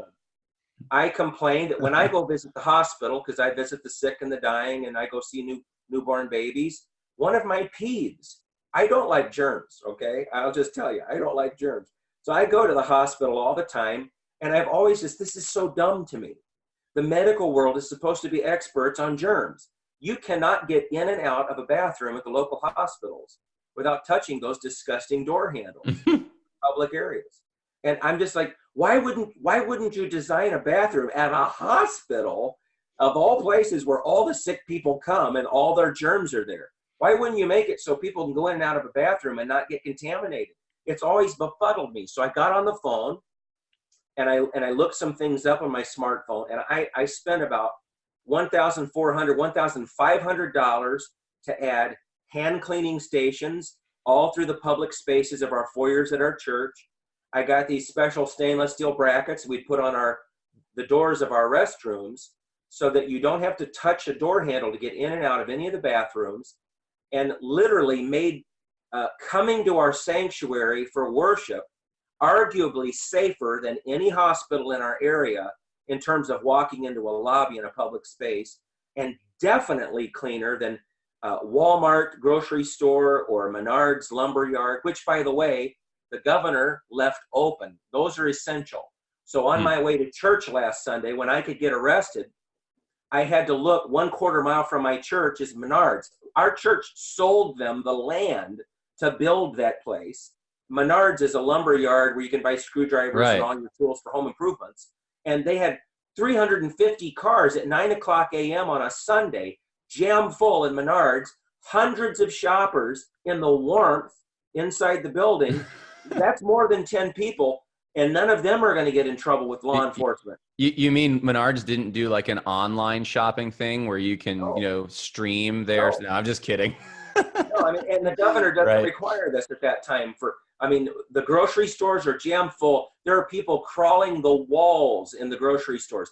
Hundreds oh, I know. People. I think some of them are lecturing me about you're going to kill everyone I know. and spread disease at your prayer meeting and they're sending their messages from the grocery store amidst hundreds of the unwashed, you know, with filthy bathrooms. Have you ever seen the bathroom in a grocery uh, store? I, I, I have, and I don't like to remember those occurrences.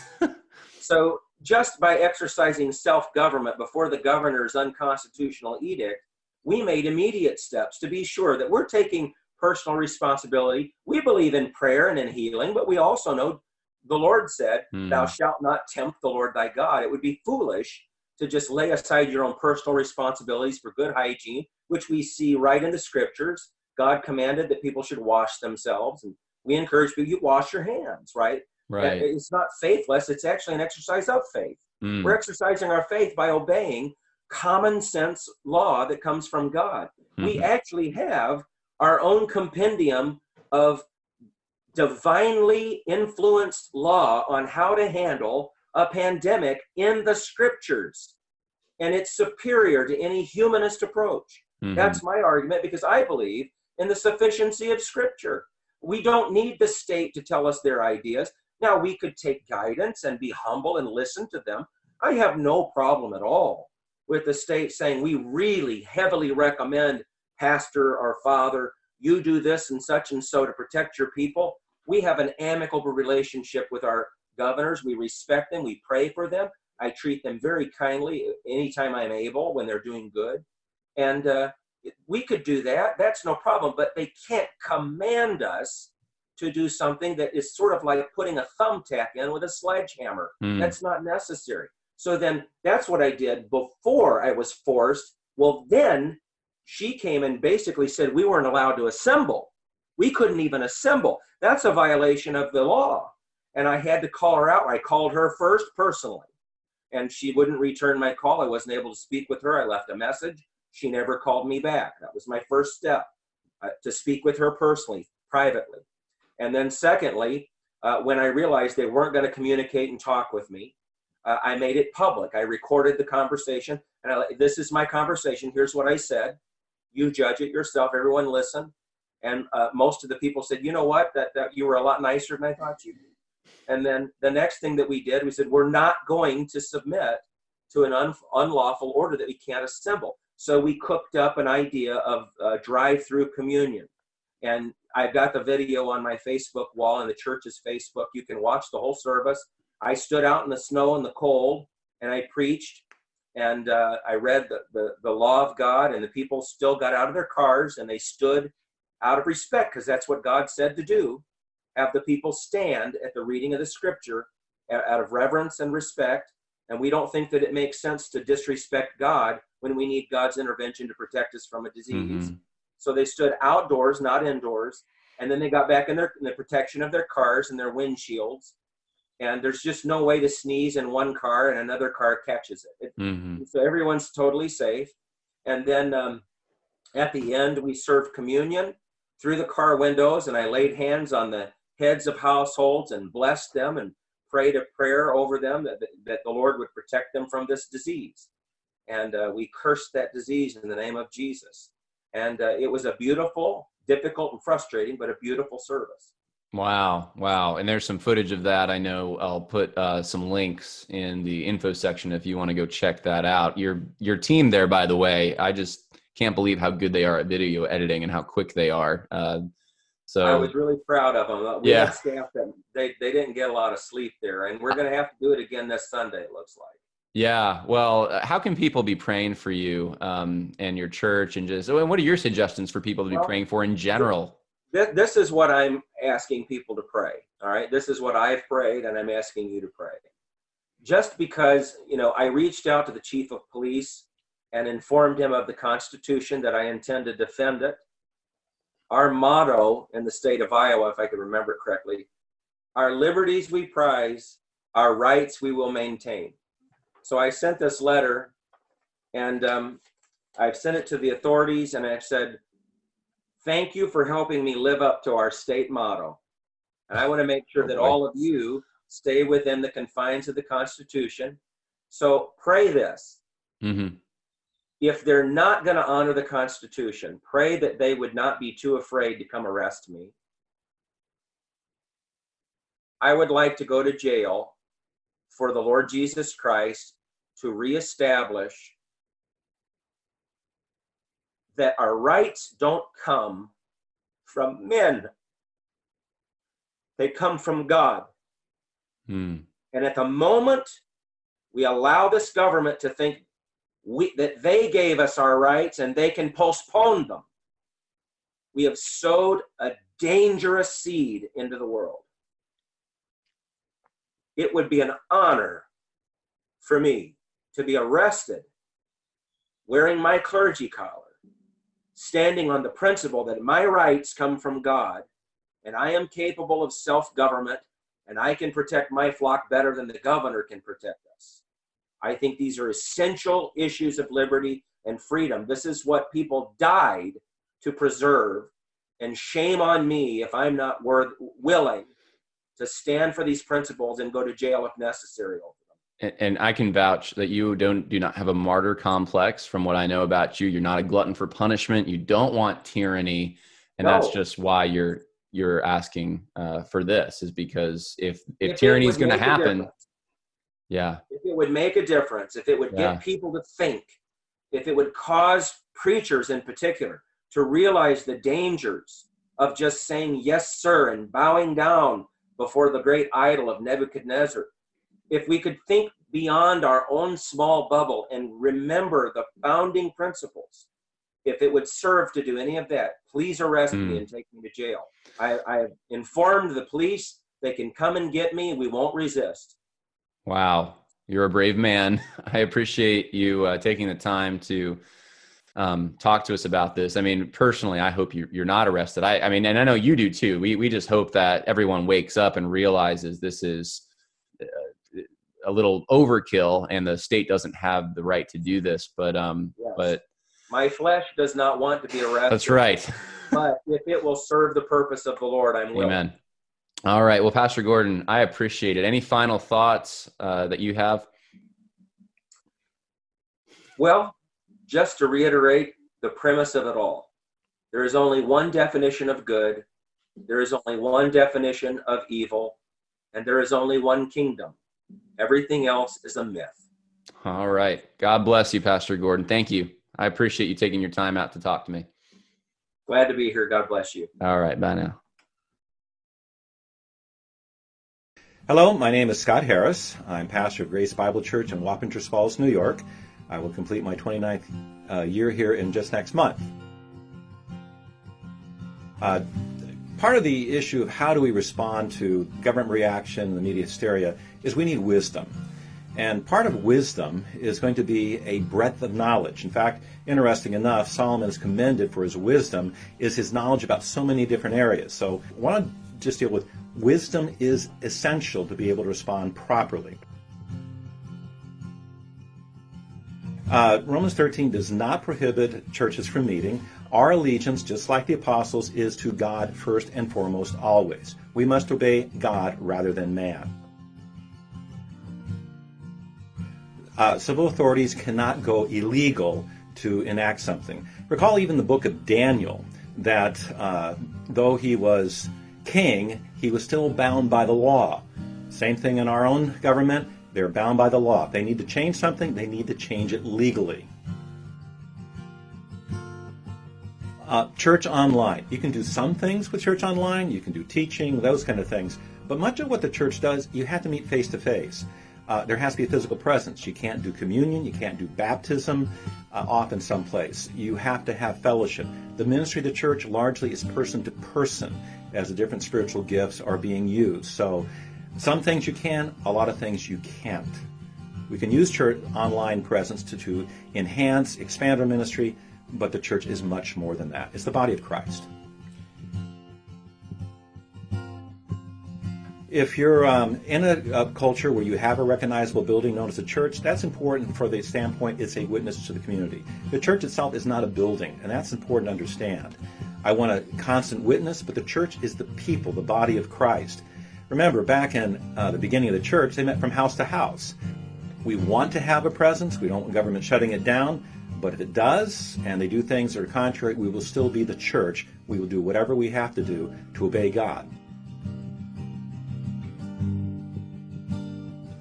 the current uh, crisis due to SARS CoV 2, which is what it really should be called, coronavirus is going to give you a problem here eventually because there's a lot of coronaviruses that cause the common cold. This one's a bad one, especially on older people. But any kind of crisis gives us opportunity to increase our ministry because people start thinking more deeply in a crisis. Uh, you had to start thinking maybe outside the box. How can I reach out to my neighbor? So your neighbor is quarantined. Can you reach out to your neighbor and say, hey, what do you need? can I minister to you? You have people who are frightened. What can you do to help calm their fears by pointing them back? My trust is in God. That's why I'm calm and at peace. And I will risk my life to help you. The church has always done that. We will continue to do that. We actually have a lady in our church. She has cancer, been battling it for a while. If she gets this virus, she's probably going to die. And yet she is bold. She loves to evangelism, but right now people won't take tracts from her. So she's looking at how can I have a presence. So she's thinking about I'm going to have a sign. I'll go out to where there are some people, keep my proper distance, but hey, I want to pray for you. How can I pray for you? She wants to start engaging people, show I have a trust in Jesus Christ. I'm not afraid of this because I'm not afraid of death. How can I minister to you? Another example let's say you get the virus, you're quarantined. Um, provided you feel well enough to do anything, you know what? You can still pray for people. You can still call them. You can still have fellowship with people over the phone, social media, whatever you need to do. Use your gift, encourage others, help them keep at peace, even as you're at peace because of what God has done for you in the Lord Jesus Christ.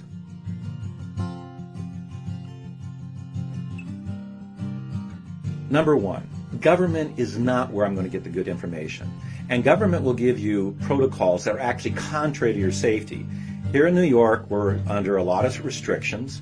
Uh, we've clarified what we can and cannot do, but I'm actually more concerned about what does the health community, what are their protocols for keeping their workers safe? We're enacting those. We are still holding services. They're smaller, and we're keeping uh, spacing to keep anything from happening, but we're following the protocols of health. We take their temperature when they come in. We ask particular questions. They wash their hands or sanitize their hands when they come in. We're keeping a proper distance by family or household units.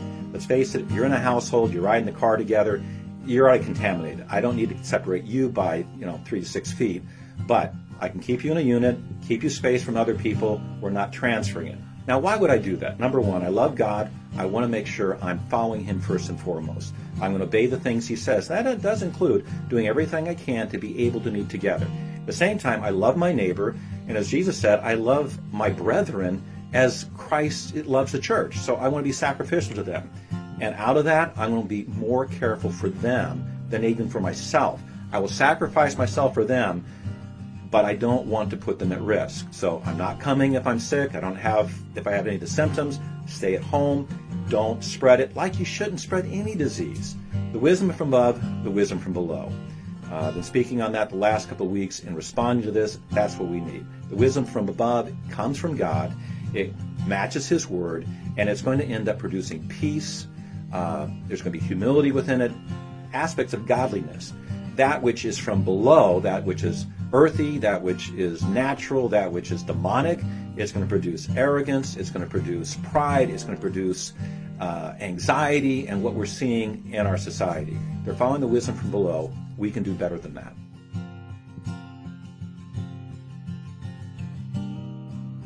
Okay, what about the anxiety? Most of the anxiety is caused by media hype and government overreaction both of those end up with a foundation that's not true, it's not accurate, doesn't have a breadth of knowledge, and people now confused. I don't even know what's true. And of course, it just increases it.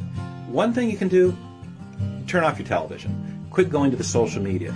We are told in Scripture that we are to be anxious for nothing, but in everything by prayer and supplication, let your requests be made known to God, and the peace of God, which passes all understanding, shall control your hearts and minds in Christ Jesus. We start there, okay? I trust God. Jesus told us not to be anxious about the things of this world. You know what? I seek first his kingdom and his righteousness. He's going to take care of me. I don't know always where it's coming from. I don't need to join into the panic and hoarding toilet paper. My word, this is ridiculous. Food, the church responds. You need something, we can help you with it. Those who are healthy can help you with it. Truth helps you to calm down. The major truth, Jesus Christ, the Word of God, that's going to help me deal with anxiety. I don't have to worry, and I'm not worried. But I know what to do, I know how to do it, because I'm following what truth is. Not media hype, not government overreaction.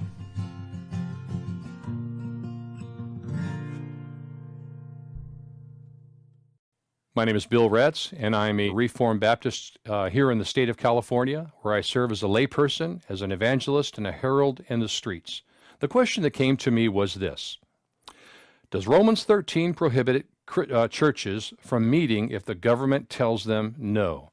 The answer is no. It does not prohibit them from having a church service on the Lord's Day.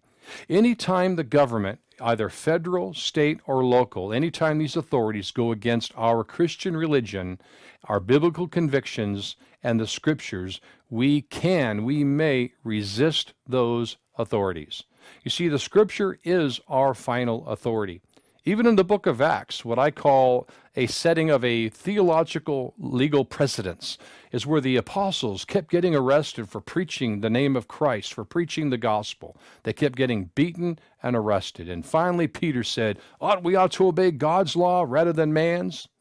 Well, that was a rhetorical question. He knew the answer, and the answer is yes. Thus saith the Lord. We ought to obey God's law rather than man. You know, back in uh, many years ago when I served uh, for two decades as a police officer, I was involved in uh, some, unfortunately, deadly use of force incidents. And I had a published writing on Romans 13 1 through 5. And uh, that became under scrutiny by the FBI when the FBI agents subpoenaed me and put me on the stand in a United States federal grand jury and he asked me in a derogatory tone as he pointed his finger at me and he said, Isn't it true that you wrote a, uh, an article that states you ought to obey God's law rather than man's? Of course, my answer was respectfully, Yes, sir, that is true. You see, he tried to paint me like some type of a religious fanatic, but the jurors didn't buy his claim.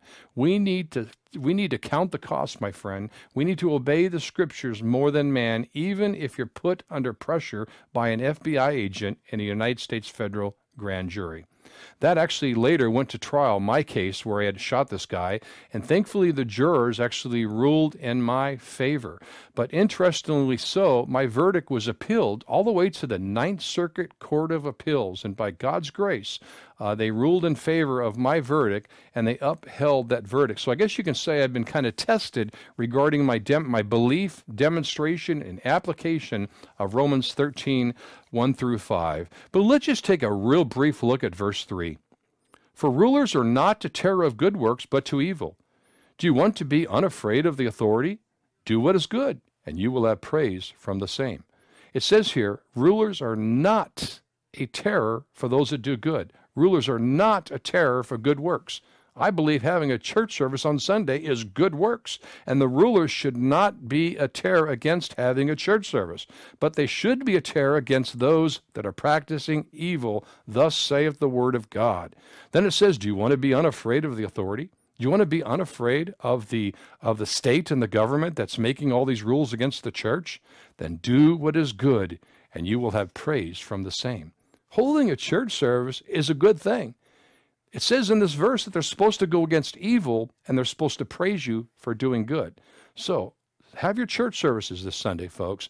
Let the saints gather together in the mighty name of Jesus. The next question I was asked was What kinds of ministry oppor- opportunities exist during this crisis, and how can a church get involved? Well, the World Health Organization, the CDC, the White House, and even the Google search page on the Google homepage. The, the favorite uh, motto is do the five, do the five. Yes, we should practice those reasonable precautionary measures through this time while trusting in the Lord. But the Word, the Word of God, again, the Scriptures command Christ's bride to do the five minimally, and that is to equip, send, go, stand, and preach.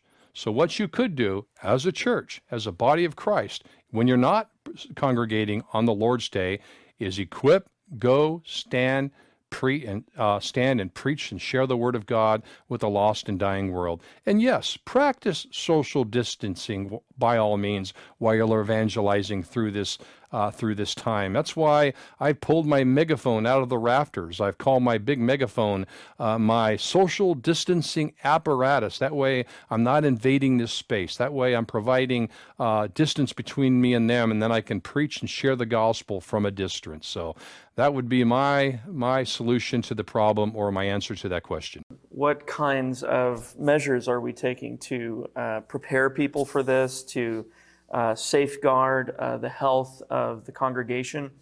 Uh, well, a couple of things. The first thing I, I, think I need to throw out there is that I am convinced that I am not authorized as, as a pastor to tell people, to tell the congregation, that you can't worship or that you can worship. Ultimately, it's God that tells the congregation that they are to do that or not do that according to his word. So I do not have the authority as a pastor to say, no, you cannot come here and worship. Um, so, with that out on the table, uh, one of the things that I've determined to do as a pastor of Victory Baptist Church is to leave worship attendance up to the conscience of the individual believer. So I have committed to being here on Sundays and and and working out my typical pastoral duties that I do every Sunday. And if members of the congregation want to join me as I do that, they are free to do so.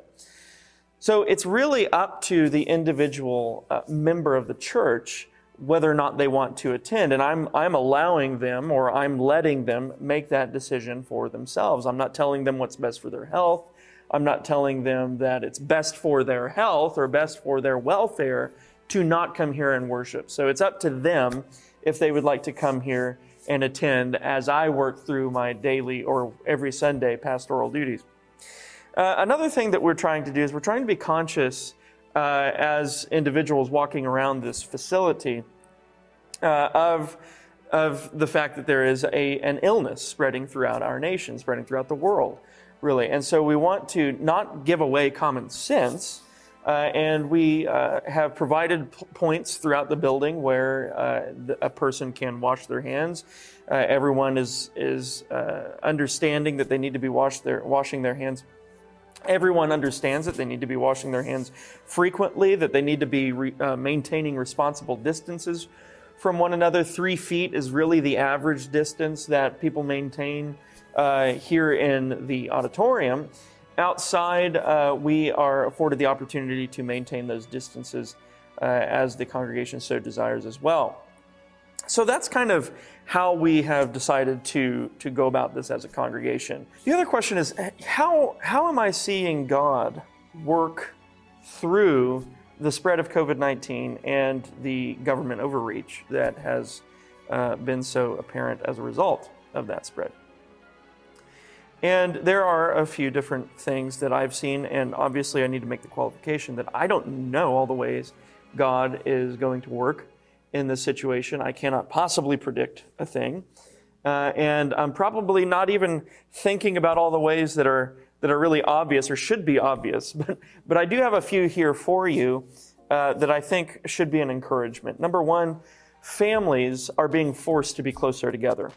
And it's very sad that I even have to use that kind of language, that families have to be forced to be closer together. But one of the things that's happening now is, you know, with all these quarantine measures and these lockdowns and these stay at home orders, uh, regardless of their legalities and whether or not they're constitutional, et cetera, you have families that are going to be together for a prolonged period of time. At, at, minimum, it's going to be about 30 days. At maximum, I mean, I've heard numbers like 18 weeks. And so you're going to have families that are going to be, be together. They're going to be uh, habitating with one another uh, for a prolonged period of time. And I think that that is a very positive thing. I think you're going to see an increase in the strength of the family unit, both secular and sacred. Uh, you're going to have even secular families who are not religiously affiliated uh, become closer uh, become closer to one another. And that's, that's important for the health of our uh, democratic republic as a nation. Uh, I once went to, uh, once went to Pl- Plymouth and uh, up there in Massachusetts. And just if you drive out of downtown Plymouth, which is where the Plymouth plantation of the Pilgrims used to be, uh, there is a massive statue up on a hill just kind of outside of the downtown area and it uh, is uh, about 60 feet tall. Has a lady standing on top of it, and she's pointing to heaven. And all around it are different images and different kinds of statues showing what, what are the ingredients that go into a nation like ours. And one of those things, uh, one of those ingredients, if you will, is a mother teaching her child. Okay? And so I think with the closures of the schools and with kids being forced to stay home and with families being forced to stay together, you're going to see a jump, hopefully, prayerfully, in the integrity of the, uh, of the foundational building block of the family unit. You're going to see mothers hopefully stepping up and teaching their children uh, during this lockdown period. You're going to see uh, perhaps fathers taking more of an interest in their families. And you're going to have parents hopefully rekindle uh, some aspects of their relationship that have been uh, lapsed as a result of their uh, busy work schedules. And those are all those are all powerful things. Those are all very important uh, things to consider. How how this is going to help the family unit and thereby glorify God in this society. The other thing this is doing is it's causing Christians to ask important questions. Uh, one of the dilemmas that we're not used to as uh, contemporary Christians in the 21st century is uh, the idea of you, you, if you obey, you die right? And so we're beginning to ask these questions as a church. You know, how far am I to go in obeying God? These are good questions. No matter where you currently come down at, it, it, chances are, if you're, especially if you're a pastor, you've been asking these kinds of questions. And there's room, obviously, to disagree in a lot of these areas. But the important thing is, and I think the, the providential instance that we're seeing is that the church in general is being forced to wrestle with these questions. How far do I go in my obedience to God? Those are all questions that I've had to wrestle with personally, that many of you are having to wrestle with. Um, is the common good a reason to stop public worship? Is the common good a reason to stop public worship? For Christians of the past, uh, loving neighbor wasn't necessarily trying to uh, stop uh, worship so that they could avoid being persecuted by the Roman authorities. And that's not the case in the Middle East today, where there is a persecuted church, and in China and North Korea, elsewhere. Um, it, it's not necessarily that. How, how to love neighbor is really defined by Scripture. And, um, and, and how to love neighbor is to obey God in your relationships with neighbor. And so uh, there, there may be a lot of emotional reaction to uh, the spread of this thing and, uh, and the government lockdowns and things of that nature. But we need to be wrestling with the question, and I think we are wrestling with the question how far do we go? What does it mean to love our neighbors, first of all? Uh, and, and how far do we go in worshiping God uh, to ensure that we remain obedient to Him? The most important question we could ask is not how do I keep my neighbor healthy, right? How do I keep my neighbor healthy? There are many ways to do that. And if that was the question we were asking, we ought to be sharing diet plans at church. Uh, the question we need to be asking is how do we obey God, right? How do we obey God?